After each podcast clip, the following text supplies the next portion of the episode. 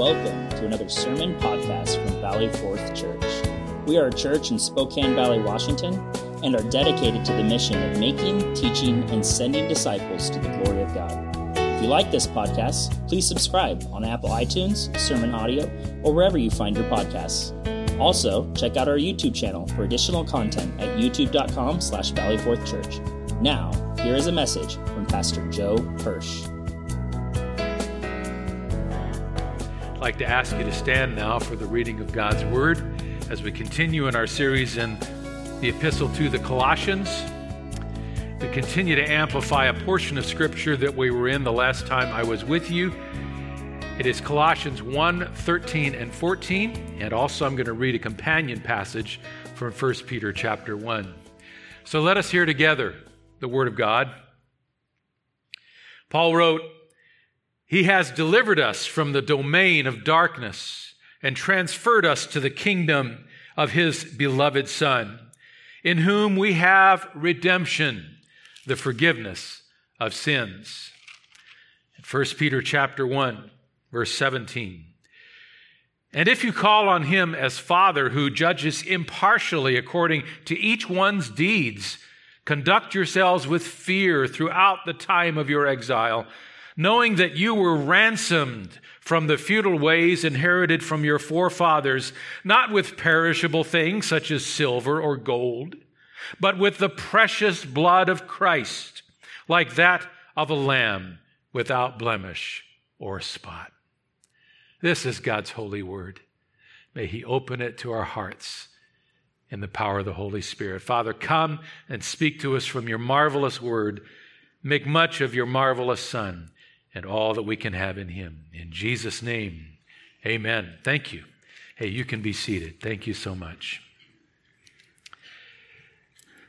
Well, we come into in our study of Colossians to this portion that we were in a couple of weeks ago now, Colossians chapter 1 and verse, uh, verses 13 and 14. We spent a lot of time in it uh, in the previous week, but since it's Communion Sunday, and since my further study of it has simply opened the aperture of more that I've seen in this text, I want to, to amplify and move through and explain more richly one of the many great words in this passage, and it is the word in Colossians 1:14, redemption.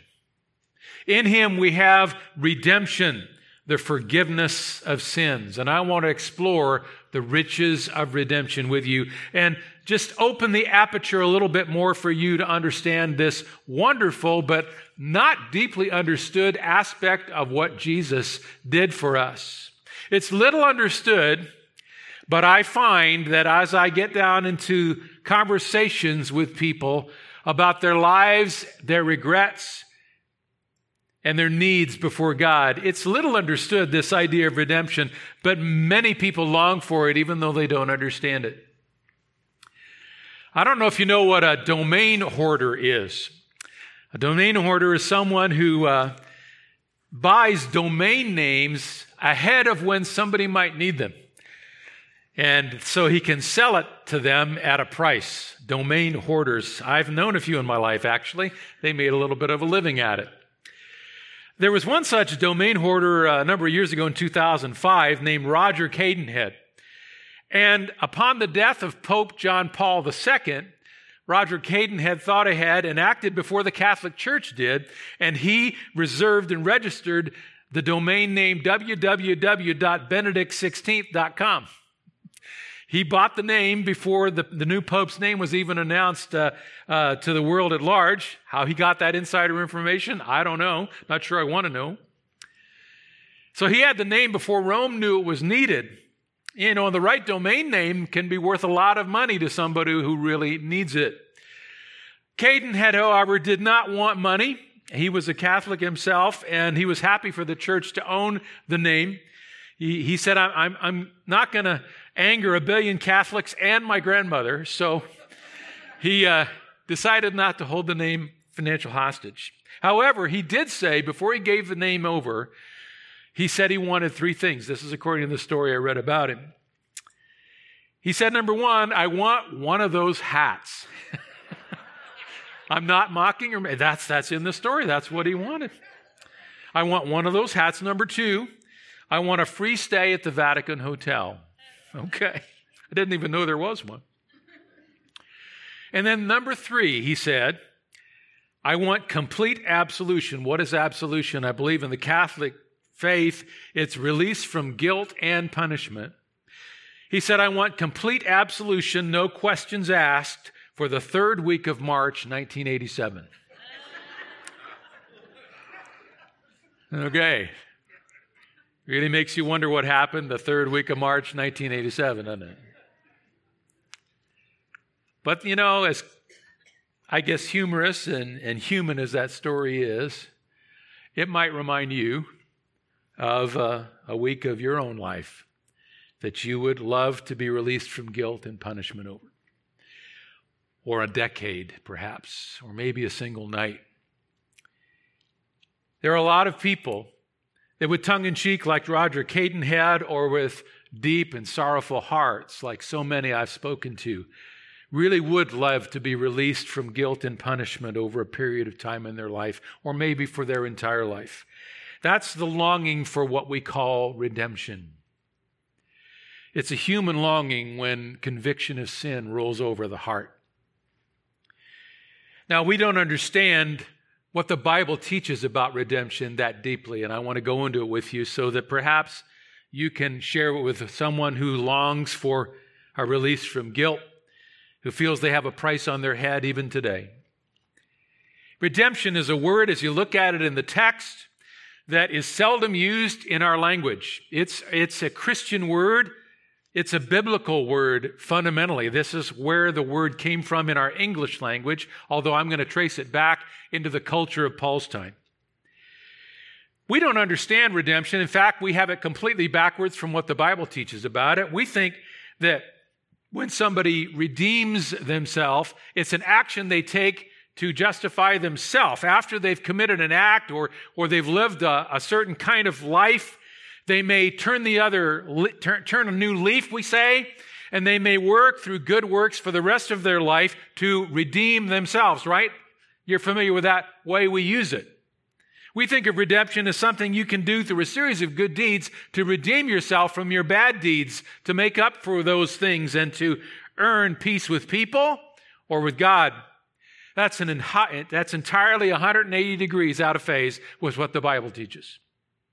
The Bible teaches there is nothing you can do in your good deeds, here or before God, that will ever be able to redeem you from the consequences and the guilt of what you've done. No, you have to be given your freedom by God. And He does that through the marvelous work of redemption that Jesus Christ worked for you. Notice it is in Jesus Christ, the beloved Son, verse 14, that we can have redemption, which leads to the forgiveness of sins. It's not something we do through our own good deeds. We cannot redeem ourselves. It is something that God gives to us through something His Son did. How would I define redemption biblically? It's to be given your freedom through the paying of a price. To be given your freedom through the paying of a price. And it's beautifully seen in Scripture. It's connected to another scriptural word, and that is ransom. That's why I read 1 Peter chapter 1 to you, which talks about the fact that we have been ransomed, Peter said. We have been ransomed from the futile ways of our past with precious blood, the precious blood of Christ. So redemption is connected to the act of ransoming someone, of paying a price that was on their head and buying their freedom. We understood ransom a lot more clearly, don't we? We've seen that thrown around in our society a lot today. So I want to go into these two ideas with you. They're precious and they are deeply connected to why Jesus came. Jesus did say in Mark 10:45 and in many other points in his earthly ministry, the Son of Man has come to, to give his life as a ransom for many. How many know that Bible verse? How many are aware of it? It's connected to this text. It's the greatest work Jesus came to do. So if you're struggling today and you don't yet know Jesus Christ, here or watching, and you're struggling with the fact that you believe because of the way you've conducted your life, and if God is holy and just, there must be a price held by God over your past. This is the key that can, un- that can open that lock for you.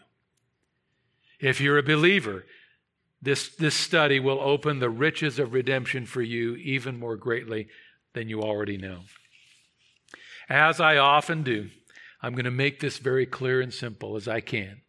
I'm going to answer three questions as we open this one phrase from Colossians 1:14, but we'll sweep across the New Testament to do it. Three questions. Number 1, what does the idea of redemption mean? Number 2, why did it have to happen? What puts me under this sentence from God? And finally, how was it accomplished? What does redemption mean? Why did it have to happen? And how was it accomplished?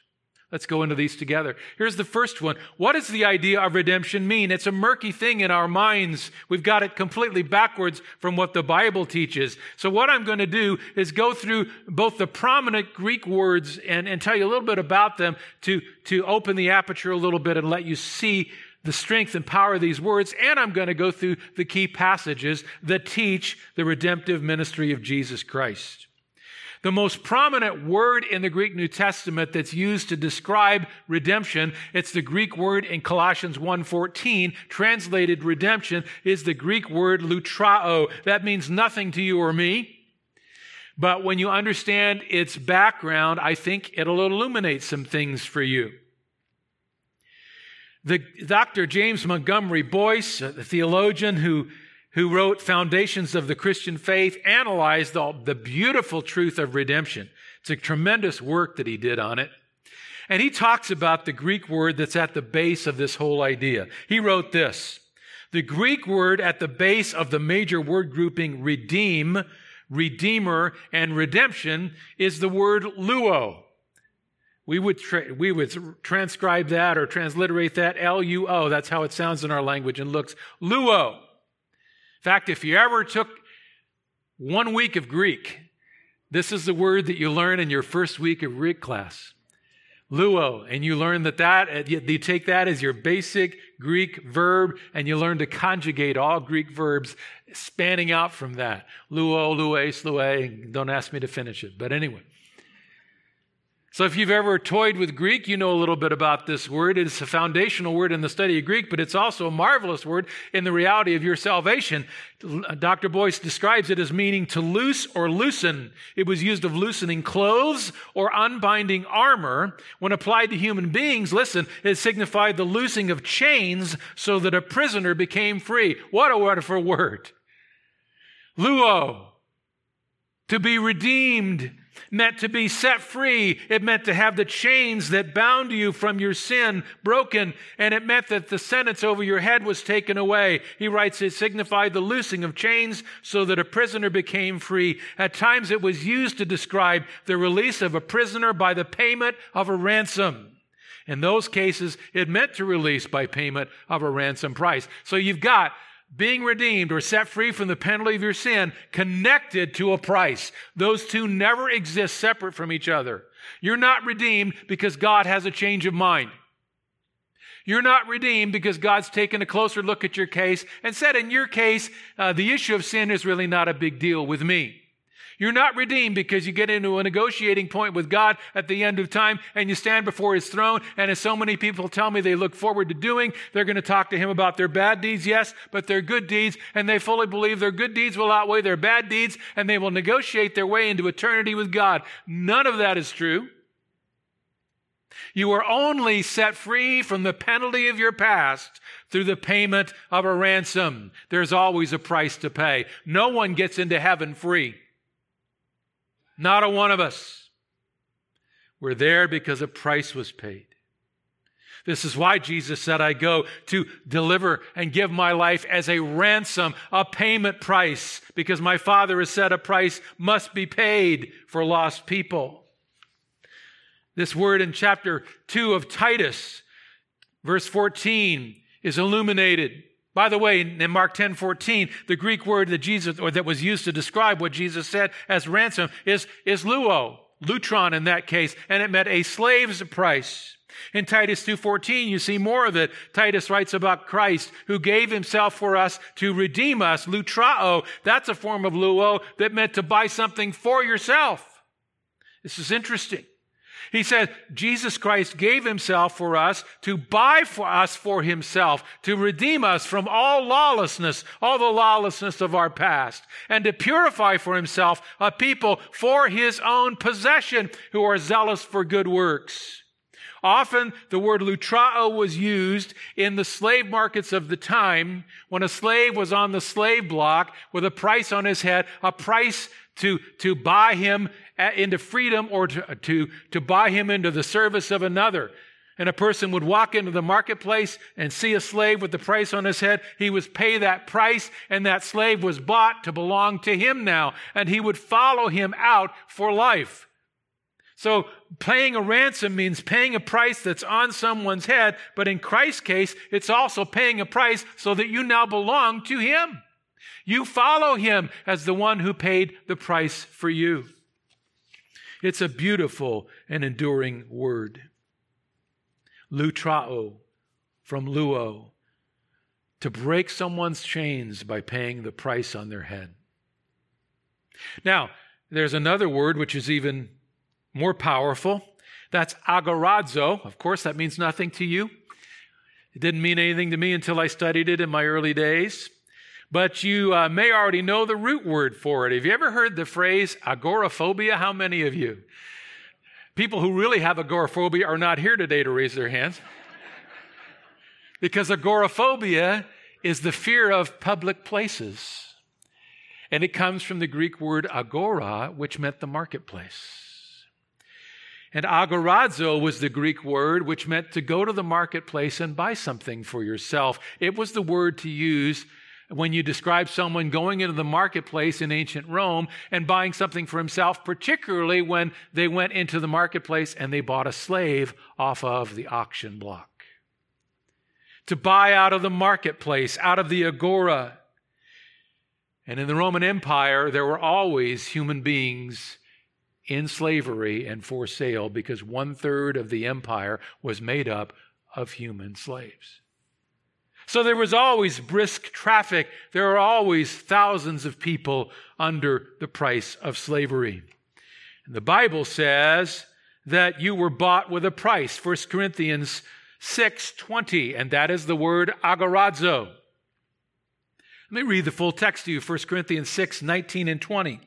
Paul speaking to Christians, but he's speaking to Christians who had begun to slip back into the old moral life of their past and who were stepping into some of the immorality of the culture around them again. And he's rebuking them. And he says, Do you not know that your body is a temple of the Holy Spirit within you, whom you have from God? You're not your own. For you were bought, you were agorazoed with a price. So glorify God in your body. What's he saying about all believers? We were in the slave market of sin. There was a price on our head. It was the penalty for all that we'd ever done in our past and the, and the penalty for the fact that we were sinners from birth. All of us were that way. And with that price on our head that we could not pay, we were helpless under the bondage of it and under the lifelong penalty of it. But the Lord Jesus Christ moved into the marketplace of humanity. And on that cross, he bought you. He paid a price for you. And at your moment of salvation, that price came into reality. When you turned from your sin and sought your Savior, that price had its effect. You were His. And just as a slave walked out of the marketplace following his or her new owner, you have now walked out of the marketplace of sin and you have been bought with a price. And so, look at the phrase you are to glorify God in your body. You're to glorify God for what He's done for you. I find it interesting that because the gospel of grace has been so clearly taught so well in our society for so long, many, many Christians understand the security of salvation. They understand the beauty of grace. And as a church culture, we easily rest in our salvation. So much so that we forget that we also need to honor our salvation. This is forgotten in our American culture today of Christianity. Yes, we are to rest in the salvation reality that we are bought with a price and saved by grace. Nothing can ever undo that. But Paul says here, don't forget all of that. Don't forget that you were bought with a price. It needs to house now have an effect in your life, particularly your moral and your physical life. So glorify God in your body. You need to honor your salvation with how you live out of it. This part we don't like to remember too much. There's two points of application here. One is for Christians who don't think they need to be pure because they are secure in Christ. And they really don't understand that honoring the price that was paid means honoring the one who paid it in your moral life. And so we've got this invisible kind of dividing line between our position in Christ and our practices in our private lives the explosion of media opportunities with all that they bring, from the questionable, questionable to the deeply pornographic, at the touch of a smartphone or in a stolen silent moment late at night in a home or a hotel room creates a dilemma for Christians, but the dilemma is really not a dilemma at all. Paul said, You were bought with a price, you've been marvelously saved. Don't separate the, the, the beauty of salvation from the fact that you must honor it. You serve someone else now. You don't get to rewrite the rules about purity.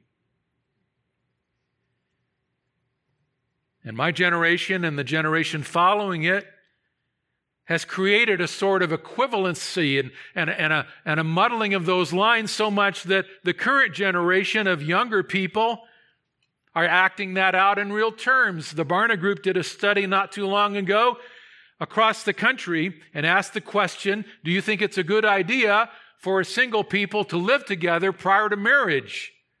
And 65% of our society said, Yes, I think it's a good idea. It's the best way to figure out if you're compatible. That stupid lie has been going around ever since sin opened itself up. 65% of our society says, yes, it's a good idea for singles to live together before marriage. It's the best way to find out if you're compatible. Ask a marriage counselor if that's ultimately true five years later. You can ask me. I'll tell you from my counseling it isn't. But the interesting thing is, the study showed that 35% of born again Christians believe yes, it's a good idea for singles to live together. It's the best way to figure out if we're compatible those numbers shouldn't be in the same universe. What am I saying? I'm saying that it's always a battle to remember that though you were bought eternally with a price, you need to honor God. We rest well in our salvation, but we do need to honor it. May God speak to our hearts from His own word about these things. So that's one point of application, Christians who don't think they need to be pure, but there's another one, and that is Christians who don't think they can ever be pure again because they followed the lies of the culture and because they got involved in all kinds of sexual dimensions and actions and, and relationships that have deeply marked them. The phenomenon of, of the marking of sexual activity in the soul and in the psyche is a very, very powerful thing. And perhaps you lived in immorality in years prior, before you came to Christ, or maybe after and you are struggling and you wonder if you can ever be free again from the bonds and the, the marks of that and the, the difficulty. Perhaps there's even an unborn life that was lost. And that's in the memory of your past because of the consequences of you living the lie. I will tell you, my friend, like I said, this is the key that unlocks the bondage of that guilt. Paul says, You were bought with a price. All of that was known by God and by Christ, and his wonderful blood and payment covered all of that too. So the good news is you can be pure again, not just in your future life, but in your experience and victory over guilt. See, redemption and the ransom that called it into being is a great and beautiful thing. And you will join all other believers in Revelation 5 when we sing a new song saying, Worthy is the Lamb, for by your blood you ransomed people. You bought us out of the slave market of sin with all of our deeds and marks. We'll join people from every tribe and language and tongue and nation because redemption is that powerful a gift. That's redemption. It means to be bought out of bondage for a price and never to be returned to slavery again, and it is good news. That's the first question. What does it mean? Let's go quickly to the second and the third. Well, why did this have to happen? Why is redemption such a, a needed thing? I, I, have never really heard a preacher talk about the depths of sin like you're speaking about. I've never really understood the nature of how great an issue this is. Well, you had to be redeemed because you were fully and completely a slave. Again, Dr. Boice, in his great work, goes over the three ways that a person became enslaved in Roman society. There were three ways you could become a slave. He says there's a parallel between the three ways in which a person could fall into slavery in ancient Rome and how a person is said to be bound by sin in the Bible. The first way a person could fall into slavery in ancient Rome is to be born into it. Born into a family of slaves. You were automatically a slave. You were born without any freedom. You were born without any other future. You were born condemned by the nature of your birth. He writes in the same way the Bible speaks of all human beings since Adam being born into sin. Isn't that true? The Bible tells us in Romans chapter 5, verse 12, therefore, just as sin came into the world through one man, who's that? The first Adam and death through sin. And so death spread to all men because all sin. Why were you a slave in sin? Why did you need to be bought out of it? Because you were born into it. You had no other future. You might have thought you had a great future, but in God's eyes and in the eyes of the moral laws of the universe, you didn't. You needed someone to walk into the slave market that you were born into and buy you out. What a wonderful ransom bringer Jesus is. Second, he writes, one could become a slave by being conquered in a war. And that was true when, when a conquering king, king took over a city or a region, he would march the, the, the, inhabitants of that city behind his army back into his own capital city, and they would all be in chains, shuffling behind the conquering king. Though they might have been a king or a prince in their own land, or a, or a prosperous person with great freedoms in their own land, the moment their territory was conquered and they were conquered by a powerful enemy, they became slaves for life. In the same way, he writes, the Bible speaks of sin ruling over a person Romans chapter 6 and verse 23 that talks about the wages of sin is death. But it also talks in Romans chapter 3 about how all of us were conquered by sin from the very early moments of our life. And Romans chapter 3 goes into great detail about the fact that every one of us is dominated by sin all of our lives. We might put a different moral face on it than some others, but none of us satisfies God who is morally perfect. Romans chapter 3, verses 9 to 19 gives a startling description of it. Paul says, What then? Are, Jew, are we Jews any better off because of our religious heritage? Do we have a, a leg up in heaven? No. Not at all. For we have already charged that all, both Jews and Greeks or non Jews, in other words, the whole world, every human being, are under sin. That's a key word. We're under the power of it all of our lives. We've been conquered by it from the very beginning of our existence, and we sin still deeply and widely all through our life. None of us can, can help it.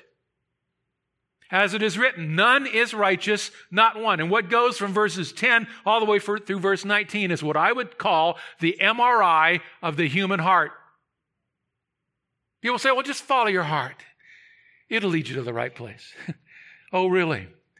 This is the MRI of the human heart that's not indwelt by the Lord Jesus.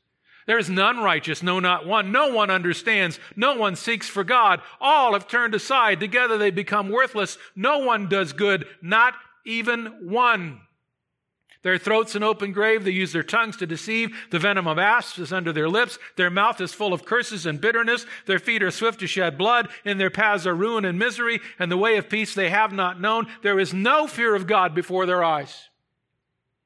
In other words, no fear of God's moral code, but also no, no love for God, no desire to live for Him.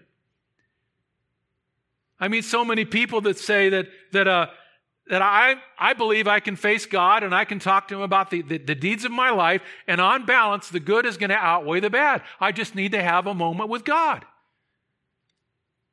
And at times, when I'm brave enough, I tell them, Oh, you will have that moment. If you don't know the Lord Jesus Christ and you persist in your life rejecting Him, Revelation chapter 20 says, You will be resurrected and you will stand before the great white throne of God's judgment. And you will have all the time you'll want.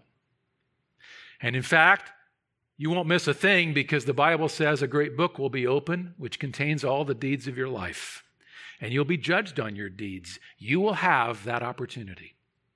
But as I was telling someone this week, Revelation 20 does not contain one line that tells us that one human being at the end of time, standing before God, able to take all the time that they want to justify their life, ever will succeed. All will walk into an eternal punishment unless they've met Christ.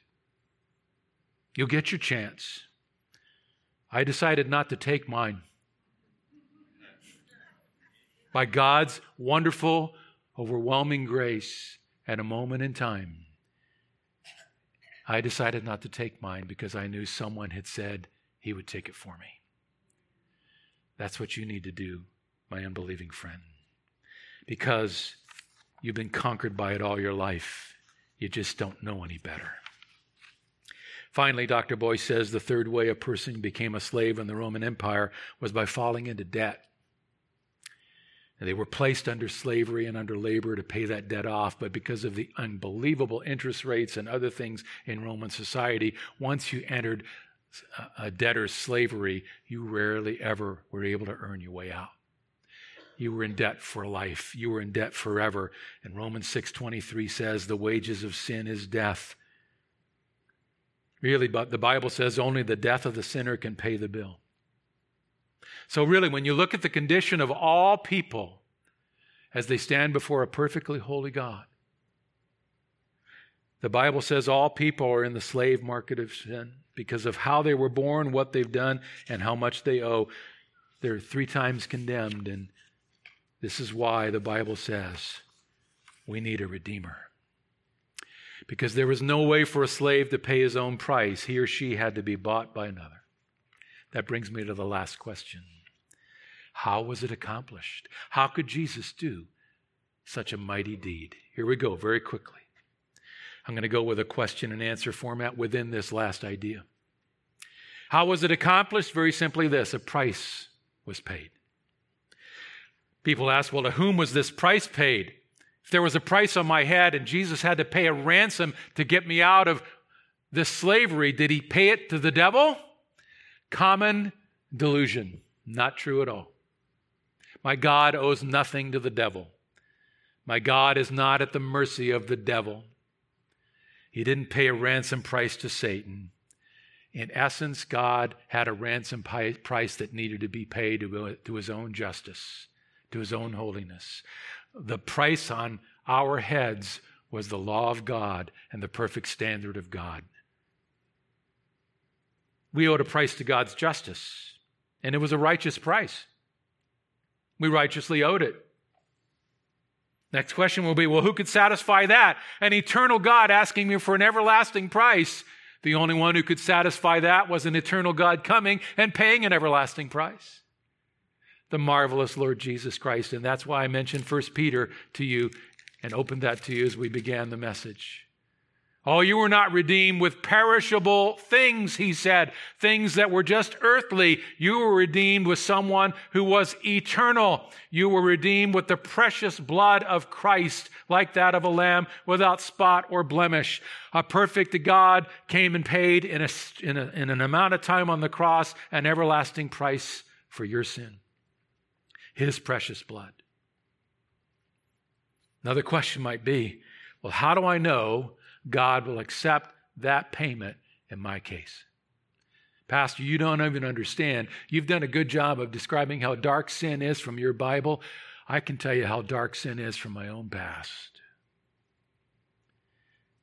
How can I be sure he'll accept that price in my case? You can be sure because he planned it for you before all time. Listen to this. Go down to verse 20 of 1 Peter 1.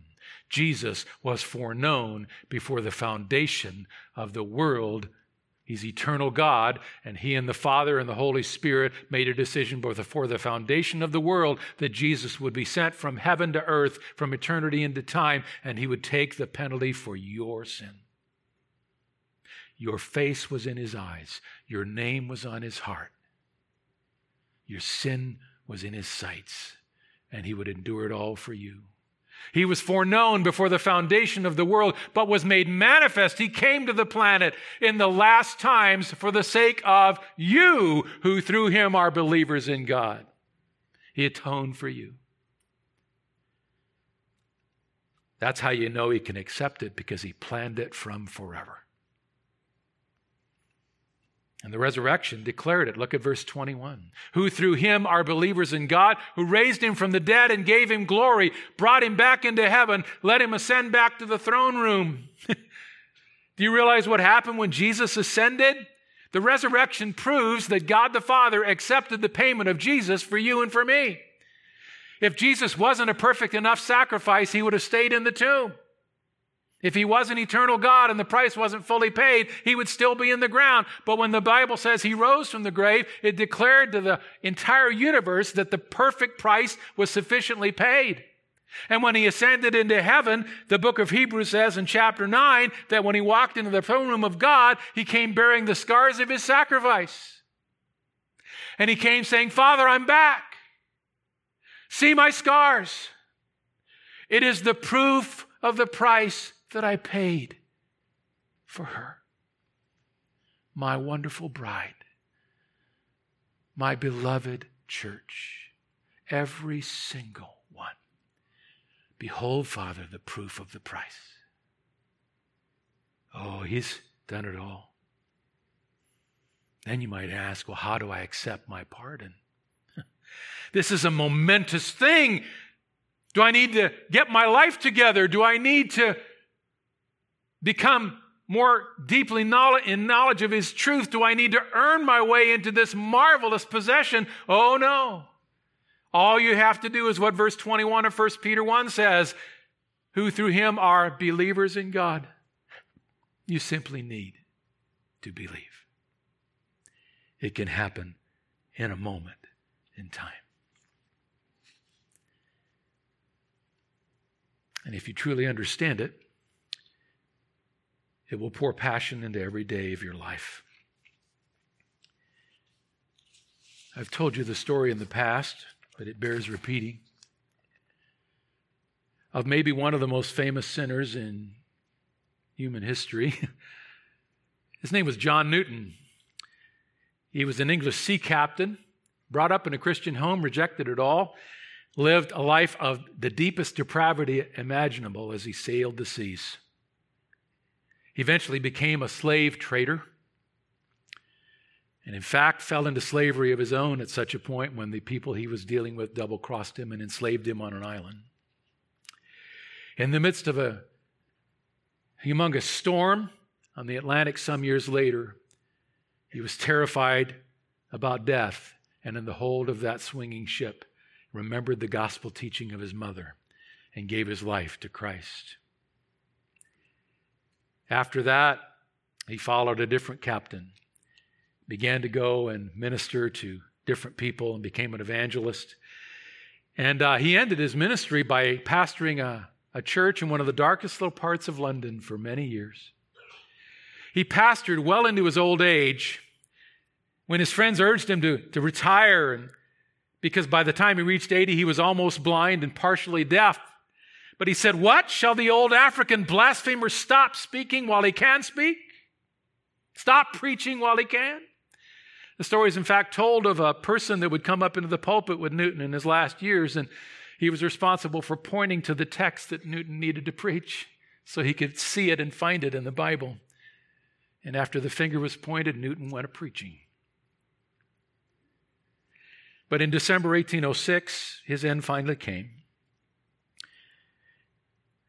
And a Christian friend and fellow pastor came to be with him, and he wrote this I saw Mr. Newton near the closing scene. He was hardly able to talk, but his last words to me were these My memory is nearly gone, but I remember two things that I am a great sinner and that Christ is a great Savior.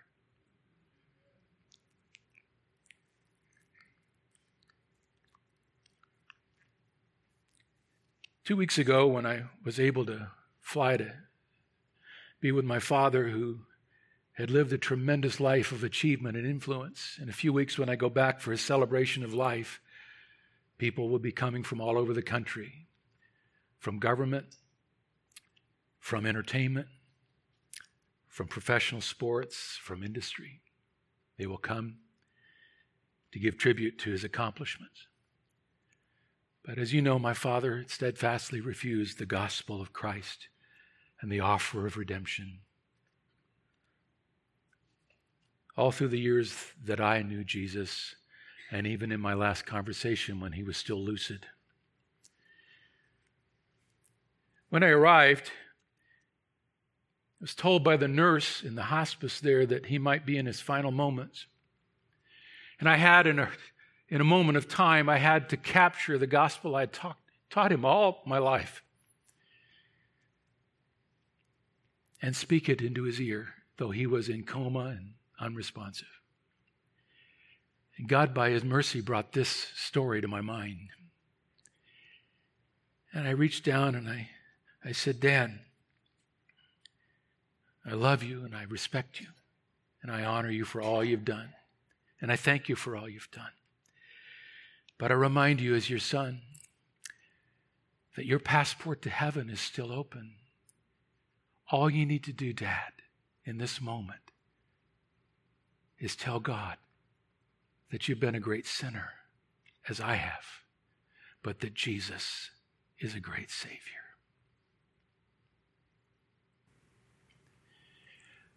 I don't know whether in that moment or in the moments to follow, in a private moment with God Almighty before his passing.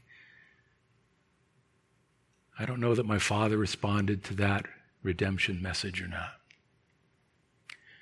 I hope so. But I can't know. But, believer, you can know. and you do know that He has set you free and that you shall be with Him because the price was paid for you.